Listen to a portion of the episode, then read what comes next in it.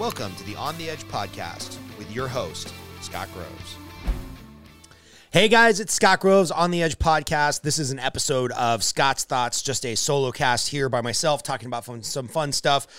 I'm actually really excited because we're coming to you from our new podcast studio. Uh, huge kudos to Chris, who's uh, my version of Jamie, for building out a really gorgeous uh, studio within about three days.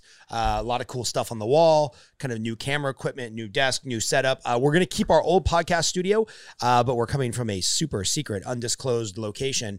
And uh, yeah, I'm really excited because we've got a little bit less audio interference. We started from a blank slate. Like I'm, I'm just super excited and uh, very thankful for Chris for coming all the way up here where we're uh, filming from and building out a whole new podcast studio in like 72 hours. So let's get started. I've got a fair amount to complain about tonight. So let's start with a fun story. Uh, for those of you that know me personally or uh, we're friends on Facebook, you know I'm kind of a uh, Guns N' Roses super fan. And it's weird to call myself a super fan because I have a horrible, horrible memory. So at least 50% of the time, I can't even recall the names of the five original band members, um, you know, as they came up on the Sunset Strip and filmed or filmed, uh, recorded Appetite for Destruction. So it's weird to call yourself a super fan when sometimes you can't remember the fifth band member. But I do know that the sixth band member, the sixth band member, uh, or affectionately called the sixth band member of Guns N' Roses in those early days, was this guy named Marc Canter.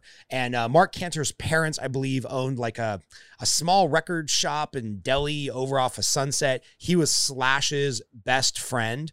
And from the very, very, very early days, like Slash's very first performance at Fairfax High, uh, Marc Canter was there taking pictures. So, as Slash's best friend and then kind of the best friend of the band, he had a front row seat for the development and formation of Guns N' Roses. He was there for all the first shows. He got to film, have some film, and uh, take pictures of basically their their journey into making Appetite for Destruction, which is super, super cool.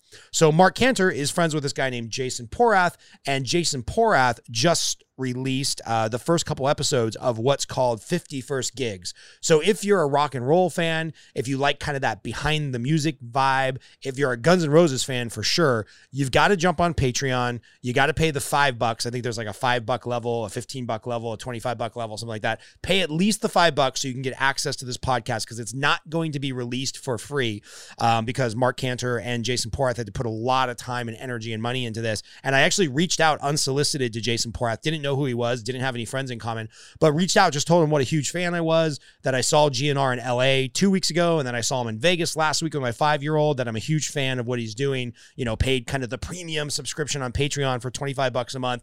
And uh, he responded and super cool guy. So we're trying to work out having him on the podcast.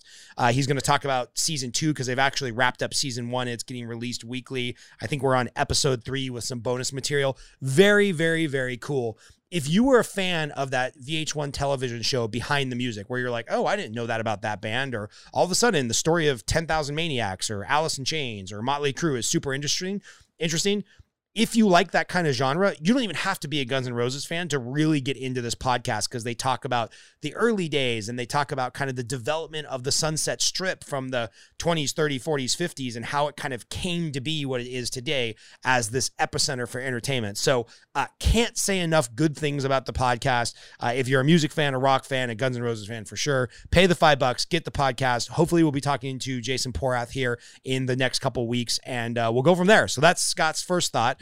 Uh, and now we're going to go into some complaining and some concerns.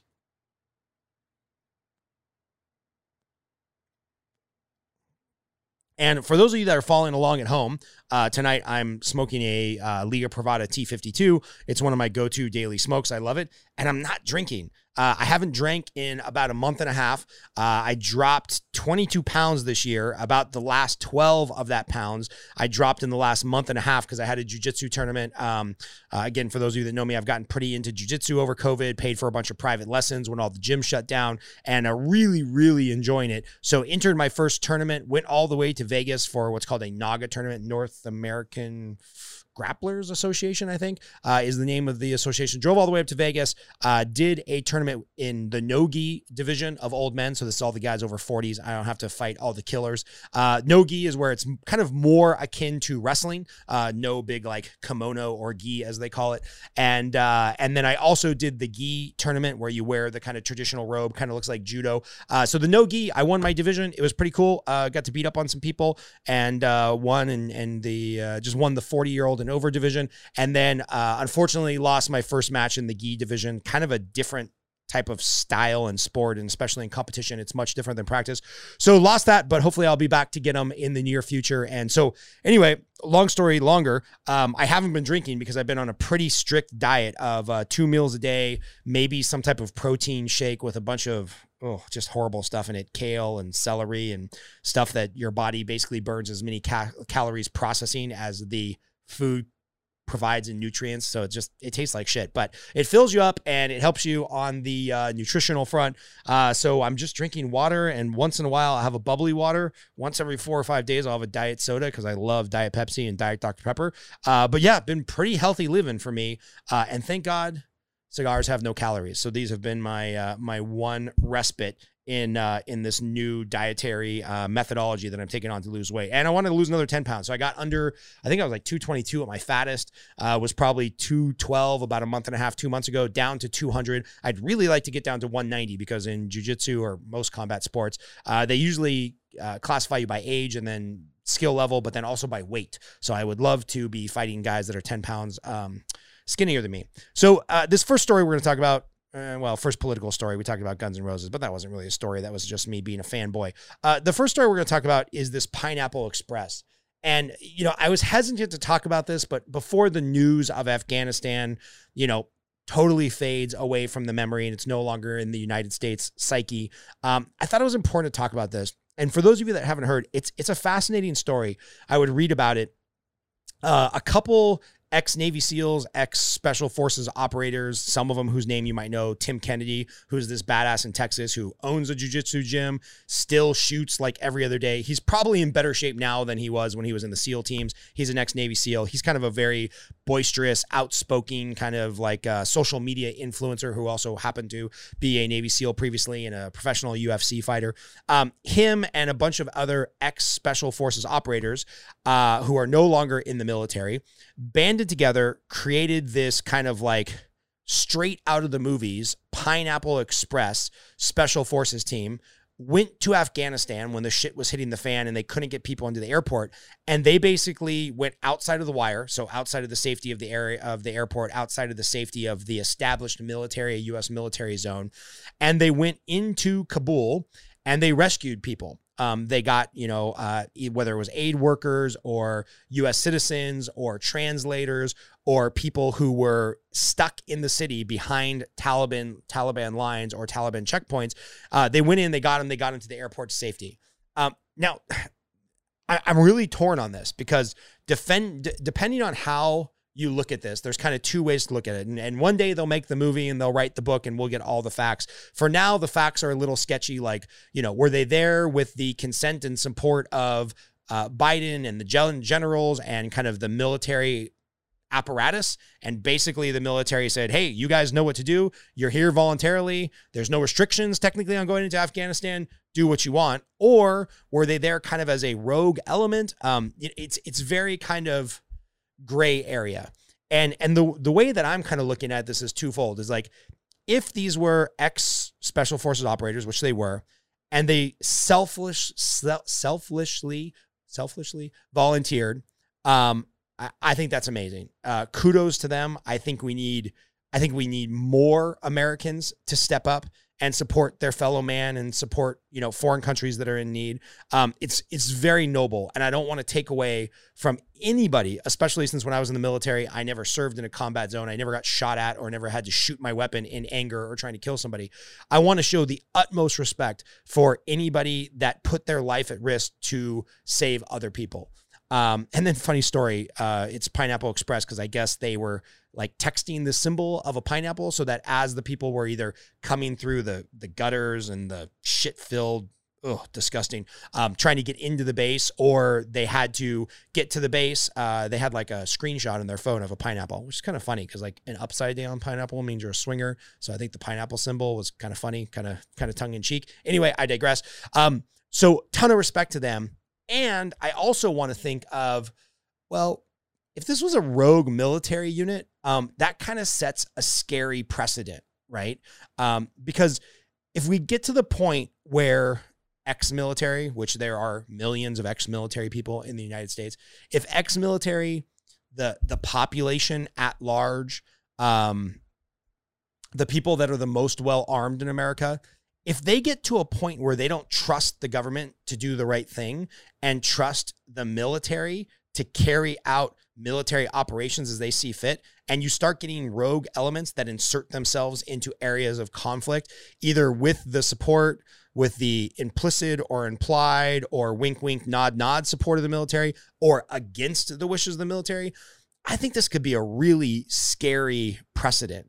And, you know, there's a lot of people that make a lot of money um, saying very hyperbolic things and talking about how the U.S. is closer to a civil war than we've ever been. And, and, you know, one side will say we need more gun control to make it safer. And the other side will say, take my guns over my dead body because this is how well, historically accurate. This is how, you know, the Cambodian genocide, the Armenian genocide, the Jewish genocide, you know, this is how it happened. The government takes away all their guns and then a year to 20 years later executes a large swath of people. So I, I understand both sides of the argument. Uh, obviously, I'm more of a Second Amendment absolutionist. I believe everybody should be able to own a gun. But man, when you start talking about the people, the people, or the ex military no longer having faith in the military and starting to run their own military operations, I, I think we should look at this, even if you're super proud of what these guys did, even if you understand they potentially put themselves in harm's way. They they potentially put themselves in a situation where they were sacrificing their lives for what they felt was just. And I just have a ton of respect for that. It also, I think, sets a really bad precedent. So, you know, I, I'm kind of like, wait and see, wait and get more facts.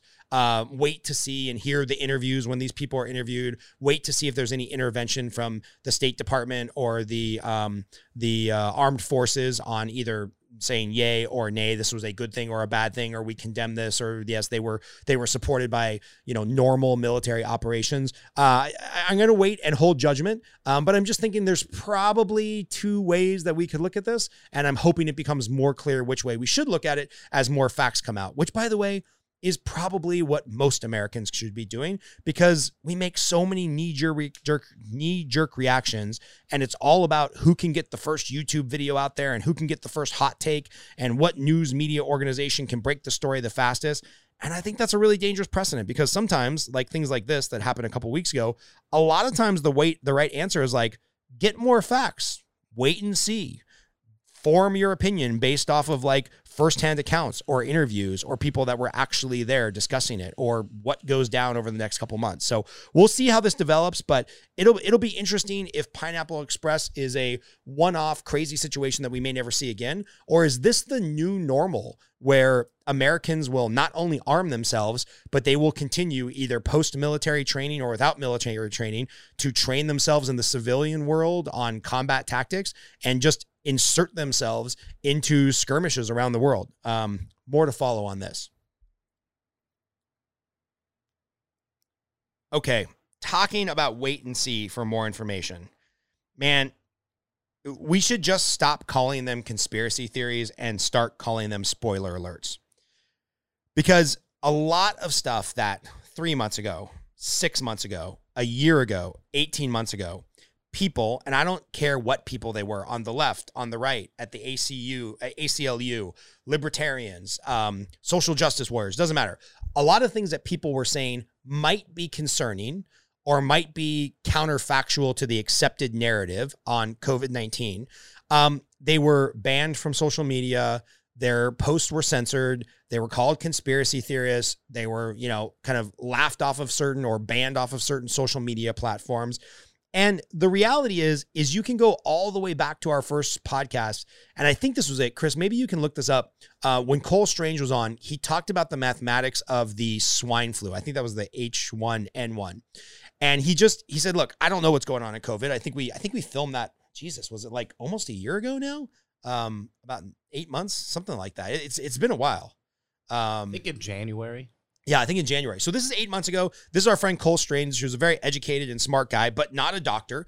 And he just said, like, hey, there's probably a wait and see metric here because, you know, with the amount of testing we're doing and the amount of fear that's being pumped into the system, um, at the end of the day, if we went back however many years that was, five, nine years when swine flu was a thing, you know, when you look at the CDC data, something like 50 million or 70 million people across the country were at one time or another projected to have had swine flu. And if we were doing the same type of testing back then that we were now, the numbers would have been really scary because you would see a lot of people who died with swine flu, not necessarily from swine flu. And if you were testing every single person who was coming into the hospital for swine flu, you would be like, oh my God, cases are through the roof. And so a lot of people were saying, hey, this is concerning how they're testing, right? This is concerning how they're paying hospitals, depending on what study you read and, and how you interpret the government documents. It's it's concerning that the government is paying hospitals between 25 to 35,000, sometimes in excess of $50,000 to treat uh, a COVID patient, right? Like this kind of sets a moral hazard where do the hospitals have a motivation in uh, sourcing more COVID positive cases in order to make more money. And kudos to the Atlantic. Uh, I read the Atlantic frequently. Uh, shout out to my buddy Joe, who gifted me a subscription when he thought I was reading only right wing publications. Uh, I like the Atlantic. I think a lot of their stuff is very left leaning. I think their editorial section is almost complete propaganda, but they do a lot of really good research. And kudos to them for this article that just came out. And we'll link to it in the uh, comment section below or the, the liner notes. liner notes. I'm showing my age reading like album and cassette tape liner notes. Um, you know, the Atlantic says the highlight is, or the, the headline is, our most reliable pandemic number is losing meaning. A new study suggests that almost half of those hospitalized with COVID 19 have mild or asymptomatic cases. Okay. So if you remember correctly, when COVID started, all they could talk about is the deaths, the deaths, the deaths, the deaths, the deaths. Okay. And thankfully, although this is a real disease, it's very scary. People are dying of it. Once they stopped sending old people with COVID back to nursing homes, once they got a grip on the fact that, like, okay, if you're under 50, you're pretty safe. If you're under 25, you're like 99.99999% safe. Once they got a grasp on the fact of, like, hey, we probably shouldn't intubate as soon as we are. Um, this really dramatically, when we talk about severe COVID, like long haul COVID, which that hasn't even really been defined yet, or most importantly, death from COVID, um, really affects elderly people. All right, we got to protect the elderly. We got to shelter the elderly. We can't send sick people back to uh, nursing homes. We got to lock down. We got to do COVID testing. We got to make sure that you know we we pref we uh, have a preference of putting uh, social workers and healthcare workers that had already had COVID in the population to treat the older people because then they have a natural immunity. They'll be less likely to pass COVID on to these elderly people, right? So all this stuff was taken care of. Well, then they started shifting away from the uh, data points of the deaths, and then they started shifting towards the data points of the infections, right? The number of cases. And the problem is the number of cases doesn't really tell the real story because if 200 million people get the flu, but only a very small percentage die from that or have long term severe symptoms that are lasting, then hey, this is kind of just a normal disease that goes through the population. And thankfully, it doesn't have a huge death rate. In- influenza does not have um, a huge death rate for people that, in, that um, are infected. And even people that get severely infected, there's treatment protocol and there's things that we can do and rest and fluids and all that kind of fun stuff and take two Tylenol and see me in the morning. Most people get over the flu. Well, the, the problem is is that when you scare everybody and now every hospital goes into massive testing mode, uh, you can further exacerbate exacerbate the problem by telling everybody how many cases there are when what this article is is pointing out and what the study is pointing out is that they did a study of a couple VA hospitals and they looked over 50,000 individual cases of people that tested positive for COVID. And then they looked at okay, why were they admitted for COVID? Um, did they have a uh, oxygen saturation rate above or below 94%? Because above 94%, you're fine. You basically have a cold or you have no symptoms at all. And below 94%, um, then you have severe COVID or you have actual respiratory problems, and there's chance of all kinds of things, including like uh, congestive heart failure. And if your oxygen level gets too low, you're really fucked up. That's bad stuff. Um, and so what they did was this new study looked at these VA hospitals and from, uh, let me find the data here so I don't get called a liar. Um, they looked at 50,000 cases. I do know that for sure. Okay. So the study found um, that from January of 2020. Okay, wait, I want to make sure I get this right. Okay, so from March of 2020 to January of 2021, so basically pre vaccine and pre Delta virus, they found that the percentage of people that went into the hospital out of this 50,000 who went into the hospital, but maybe they went to the hospital because they broke their leg or because they had to have, you know, kidney dialysis or because they had to have eye surgery. Well, everybody, if you remember, and if you've been to the hospital in the last 18 months, everybody immediately gets tested for COVID. And so not surprisingly, they were having all these positive COVID tests, and there's even been some people that that uh, created the PCR or PR. Is it PRC or PCR? I think it's PCR. Uh, huh? PCR. PCR. Yeah, PCR. The PCR test um, actually gives a fair amount of false negatives, and somehow you can spin up the the minimum amount of disease that is in the blood cell and make it come back as a positive. I'm not saying that's any type of conspiracy. I'm just saying that the the, the test is not foolproof. So anyhow, so uh, pre Delta and pre vaccine 36% of patients that came in and tested positive for COVID either showed no symptoms, had mild symptoms, or were there for something completely outside of COVID related issues and just happened to test positive, right? I know my sister uh, gave birth to my second nephew, which is awesome. And uh, she went into the hospital feeling fine, just like for a normal checkup. And she had something going on with her internal lady parts. And they're like, well, since you're here, we got to give you a, to- a, COVID test just in case you have to admit you. And it came back uh, positive, but she wasn't coughing. She wasn't having any complications with the pregnancy based on the COVID thank God. Um, you know, she she didn't even know she had it, but now she goes into this pool of positive COVID tests, which then get promoted uh, reported by the media. Now, even more good news. After we ba- we basically start to get massive vaccinations at the end of last year, a huge cross section of the population is now immunized from having natural occurring antibodies from getting the disease, um, and the Delta variant is coming out at the same time. So now we have like a whole new level of infection, which should scare us. 48%, 48% from January of this year, 2021, till June of this year, 48% of people who tested positive for COVID, when these doctors actually went through and looked at each individual case and studied the digital medical records, they were not submitted to the hospital for COVID. They didn't have major symptoms for COVID. Their saturation rate wasn't below 94%. So all I'm saying is that the media thrives on this fear porn, right? And and this is actually a good lesson for us in why central planning is never as good as the market. And this could get into a whole communism, central planning, socialism, it doesn't work. But I'm just going to give you this thought experiment. So here's the thought experiment or here's the here's the facts and you can create your own thought experiment. I think with the CARES Act, the big, you know, trillion dollar bill that was passed to to help COVID relief.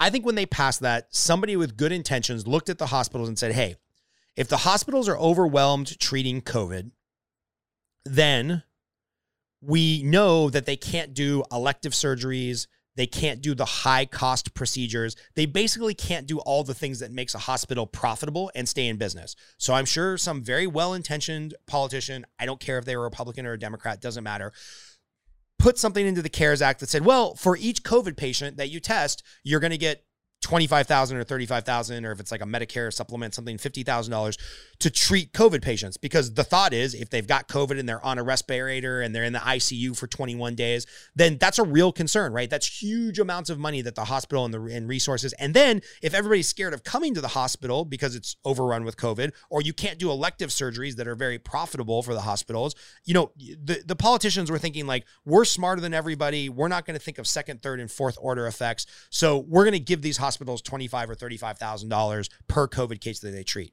Okay. Well, now you give somebody a financial incentive, right? And now they're going to test everybody that walks in the hospital, whether they show symptoms or not. Maybe because that's good public health medicine, or maybe because they want the test to come back positive so they can say they treated a COVID patient and get the extra 25, 35, $50,000, right? So now, because central planning tried to do something and didn't think of the second, third, fourth order effects, and you know, if the market was responding to this, maybe they don't test everybody unless you have symptoms. But what ends up happening through testing everybody, for example, from January this year to June of this year, you get 48% of people testing positive who either are completely asymptomatic, don't even know they have COVID, or they have such minor symptoms. They're probably there for something else. You know, they fell and cut their head, and then they say, well, we got to give you a COVID test, and then it comes back positive, and then now you have a COVID treatment protocol, right? And what I'm what I'm trying to say is one, this is good news. This is really good news that almost 50% of the people that have been reported as like COVID cases, COVID hospitalizations, they're not actually there because they're dying of COVID or that they even have serious symptoms of COVID, which is good news, by the way. This is good news. This is stuff we want to talk about.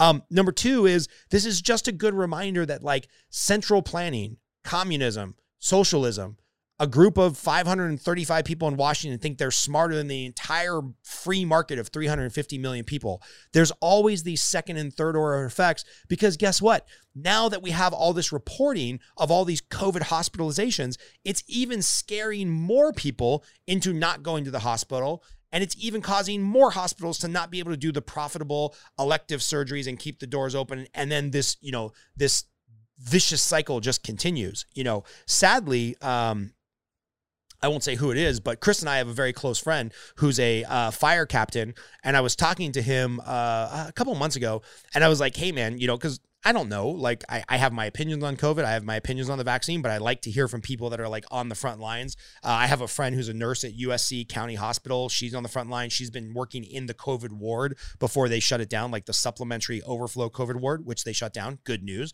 because they're not overwhelmed. All the ICU beds are not filled. Um, and I asked my friend who's the fire captain, I'm like, hey, man, you were a paramedic. You know, you're kind of running calls, you fill out all the paperwork. Are you just like transporting? You know, people that are on their deathbed with COVID back and forth to the hospital? Like, is, is everybody dying of COVID in your area? Because he actually works in a Asian community that skews much older than the general population in uh, Los Angeles. And he said, no, he's like, tragically, the people that we're having emergency paramedic situations for is people that are sick and they know it. Either they're having chest pains or they're supposed to be on kidney dialysis or they're supposed to be getting their chemotherapy and they're so freaked out to go to the hospital because of all this news coming out of hospitals being overwhelmed and cases over the board and hospitalizations over the board or, or um, sorry um, out of control um, and he said what happens is these people that know they need to get their dialysis are so scared to go to the hospital because they think they're going to get covid and die that they don't get their dialysis. And then it's not until they pass out and the family can take over because the person no longer effectively can make their own medical decisions that the family calls 911 and says hey we need to rush my family member to uh, kaiser because they haven't had their dialysis in 17 days. And and so they're trying to get kind of like some public information out there like hey people um, covid might kill you not getting your kidney dialysis will kill you and so you know it's just shame on the media for the fear porn. Um, shame on the government for thinking they can solve every problem. And then just shame on everybody for cherry picking the most scary fear porn stat when it comes to COVID. Um, because all you're doing is you're you're you're muddying the waters. And this this secondary headline that was in here I thought was really great. And again, kudos to the Atlantic for doing some real hardcore reporting here it says, uh, you know, this links to another article which I read that says America's entire understanding of the pandemic was shaped by messy data, right? Well, no shit, Atlantic. You were part of the problem because you kept pushing out the the, the messy data to get as many clicks as possible because you wanted to scare the shit out of people. And so, look, get the vaccine, don't get the vaccine. If you're old or you're in like a group of people where um, you know, you have many comorbidities, you have diabetes, you have respiratory issues, you have heart issues, you're morbidly obese, you're over whatever the age is these days where most people are passing away from COVID over 60, 65, 70, 75. Um, T- do everything you have to do to protect yourself. Talk to your primary physician about the vaccine. That should be your decision between you and your doctor, right? Um, do everything you can to protect yourself. And if you're generally healthy, look into articles like this. Look into the actual data. Look into how scary this disease actually is. Or maybe you'll find how scary this disease actually isn't. And I highly recommend that you do what you can to live your life, take care of your family, take care of your health, and just turn off Fox News and MSNBC. Please listen to us. We'll try to bring you underlying facts.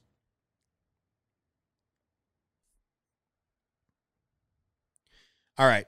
Our last story is uh, cornucopia, an orgy of stuff that's just floating around my mind that I think is related, but maybe it's not related. So this might just be the ramblings of a of a madman.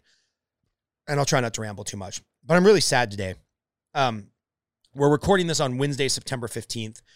And um, as of yesterday, Gavin Newsom survived the recall efforts, survived actually by a landslide. Um, Larry Elder, who I voted for in the um, in the uh, recall. I voted yes on the recall, and I voted for Larry Elder because I think he's an awesome dude that came from very little in uh, Crenshaw, Compton area.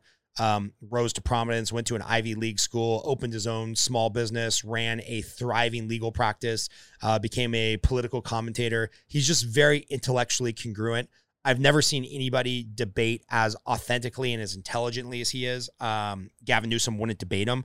Uh, most mass media wouldn't interview him. I mean, he's a really sharp guy. Uh, and, you know, when you've got 25 years of public commentary out there, you know, he had a radio show at one point for three hours a day. Uh, you're going to say some stuff that people can splice up and cut up and interpret and call you all kinds of names. And that's really all they did. And and what frustrates me is that Gavin Newsom didn't run on the merits of what he's done for California. Gavin Newsom and all of the ads that were on YouTube, um, thanks to Reed Hastings, the CEO of Netflix, who donated something like $5 million to Gavin Newsom's campaign, which is pretty disgusting. I canceled Netflix. Um, it was it was all about a couple different fronts. It was saying don't turn California into Texas because conveniently, Texas just passed a pretty landmark abortion law that got um, not heard by the Supreme Court. Doesn't mean it was validated by the Supreme Court. Supreme Court decided not to hear it in like an emergency case. So uh, Gavin Newsom's talking points were don't become Texas.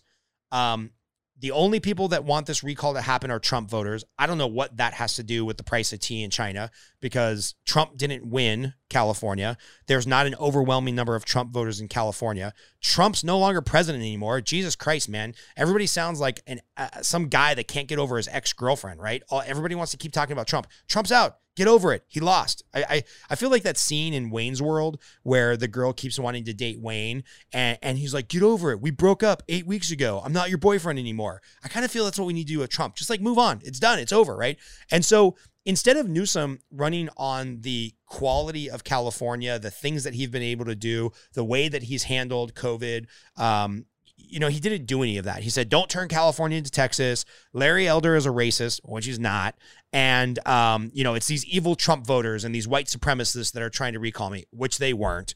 Um, there's just a lot of people that are unhappy with the state of California. And look, on an individual level, uh, based on what I observe, and based on the fact that 70% of Californians or 60% of Californians voted no on the recall, individuals in California are doing great there's a lot of people in the entertainment world, in the finance world, myself, you know, I, am I'm, I'm happy to report that I made more money in 2021 than I've ever made in my entire life. It was the most successful year I've had professionally and personally. And that's pretty awesome, right? Um, and there's a lot of people in California that are experiencing that on the individual level. But if you go up to the 30,000 foot view and you look overall at the state of California, I don't know anybody not a single person who would say, you know what, Gavin's doing an awesome job, right? Whether it was the gaffes he had where the day after mandating that restaurants are closed and everybody has to wear masks and outdoor dining and whatnot, you know, he's caught dining without his mask on. Everybody's heard about that. But more so than that, you know, you can look at the place where he was mayor, San Francisco. Now you can look at the state where he's governor, California, and you can measure any metric you want homelessness, um, taxes, cost of housing success of public services, um, just on and on and on and on. And I can't believe the homelessness problem didn't get him alone. But you can look at any of these like kind of um, uh, macro economic or macro societal issues. And I don't know anybody in California who says, "Oh yeah, we're crushing it, man." So it, it is it is funny to me or sad that a very progressive state like California that claims to care about the bottom third of society basically just said, no, we're doing fine individually. So we're going to vote for the status quo, AKA don't recall Newsom, AKA I'm going to buy into this line of bullshit about Larry Elder being a racist and that somehow if we elect a Republican governor, then we're going to become Texas and we're going to pass all these uh, anti abortion laws. Everybody knows in their heart of hearts, consciously and subconsciously, that that's not the case. Even if a Republican was to become governor of California, which I don't think ever will happen in my lifetime again, they would have to be a moderate. They would have to, you know, lead from the center. They would have to take into account liberal ideas and the overwhelming super majority uh, state assembly. I think we call it state assembly. Yeah, ooh, state assembly. Um, we have a bicameral situation where we have two houses in the uh, in the in the state um, political situation in California. I think one's called the Assembly. Are they both called the Assembly? You got to look this up, Chris. I feel ignorant, like I just failed civics 101 in California. I know I knew this in 11th grade, but anyway, um, you know, they would have they would have to govern from the center. You know, that's basically what Arnold Schwarzenegger did. Technically, he was a Republican, although you can't really be married to a, Kennedy and be a Republican. Come on, man. Um, and he just, you know, very much managed from the center and he had to acquiesce to a lot of things from the union. So this, you know, this this cognitive dissonance of like, oh, I'm going to buy into the fact that if I vote for a recall, then there's going to be all these white supremacists coming out of the woodwork in California. It, you know, it's just kind of laughable. Um, but those same people, you know, they have to drive down Sunset Boulevard when they, you know, go to work or go to a restaurant or whatnot, and they just see the shanty towns and the homelessness and the people shitting on the streets and the people shooting up heroin in the streets. And then they see the cost of housing because we can't build houses fast enough because of horrible regulation, zoning laws, environmental policy. You know, one of the things that Larry Elder did was he talked to uh, I think he said six or seven big developers. You know, these are like Kaufman and Broad type developers, CEOs. And they said, yeah, they're like, hey, if we can get a zoning ordinance or if we can get a, um, if we can get a, uh, you know, reprieve on the 12 years of environmental studies we've been doing, we have 500 house, 500,000 houses ready to break ground. 500,000 500,000 houses would be a good dent in the housing problem and the housing cost problem in California. But the politicians have just made it such a mess to be able to build housing that, you know, a starter home in Southern California, if the price isn't somewhere north of $800,000, the developer can't make money. You know, if you're in Los Angeles, San Diego, Orange County, anywhere around San Francisco or the Bay Area, you can't bring a new unit of housing online for less than $800,000 or it's not profitable for the builder to build it. And so what's interesting to me is one that Newsom was able to run on kind of this like federal stage when what people should have been worried about is the state that we live in. You know, he was able to talk about Trump and Texas and and all the things that will happen on a federal level if somehow an evil Republican becomes governor of California. And it was just bullshit because the state's not doing well. You know, there's going to be um there's going to be a budget surplus this year. Kudos to the federal government for giving the state of California a ton of money. Um, that probably has something to do with Nancy Pelosi being the aunt of uh, Gavin Newsom, but I digress. Um, and then, you know, other than a budget surplus, there's not a whole lot going well on the macro level of California. Now, again, lots of people killing it on the micro level, lots of people making a lot of money on crypto and real estate and finance and entertainment. But man, you look around at your fellow man, you look at how people that have entry level jobs are doing because they basically got shut out of the workforce involuntarily for half the year last year. You talk to people that can't pay their rent. You look at the homelessness problem. I mean, it's just it's just devastating, and it, and it makes me sad. And and what I'll end on in this point because I, am not going to have an opinion really on the Texas abortion law. I don't know a lot about it. I think the way they set it up probably sets a really bad precedent on this idea that it's like this vigilante turning your neighbor type situation. Um, and in my life, uh, I'm now 42, 43. How am I? 40? Yeah, 42. Uh, in my life at 42, I've gone back and forth between being more pro choice and more pro life. And that's probably a whole different podcast. Um, but I can see both sides of the argument. I really can. And I can kind of steel man either side of the argument if I'm arguing with a pro lifer, I can piss them off some really thoughtful pro choice arguments. And if I'm arguing with a pro choicer, I can piss them off with some really thoughtful pro life arguments. But what I will say is this is that in California, the governor, the state legislator, you know, society has really pushed an agenda of every left winging progressive policy. And that's okay because if I choose to live in the state of California and we vote in people that have those opinions and want to push those policies, I'm basically beholden by their decisions, whether I agree with those decisions, you know, ethically, morally, politically, or not. Like, so it's this weird thing where when you live in a left leaning state and they're pushing a left leaning agenda, somehow that's just the normal course of progress in the eyes of the media and the eyes of a lot of voters. But if you live in a right leaning state, which let's not kid ourselves, everybody knows Texas is a right leaning state. You know, if you plucked uh, Austin out of the middle of the state, it would be almost exclusively red. Um, so you would kind of expect a right leaning state to push a right leaning agenda.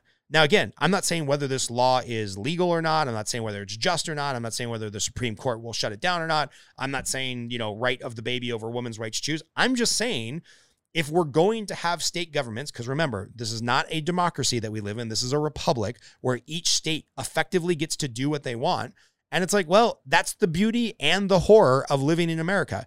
If you don't like the tax laws in California, you can move to Nevada. If you don't like the abortion laws in Texas, you can move to Michigan. If you don't like the sunshine and the zero tax laws in Florida and you want to move to just like a cesspool of New York and pay 13% state taxes, then great, move to Manhattan. Um, and, and, and that's the thing. So I just I, I want people that are really fired up on one side or the other of this debate to just step back and be like, okay, well, wait a minute if I'm trying to steel man the other side's argument, right, which basically means I'm trying to see the argument from their point.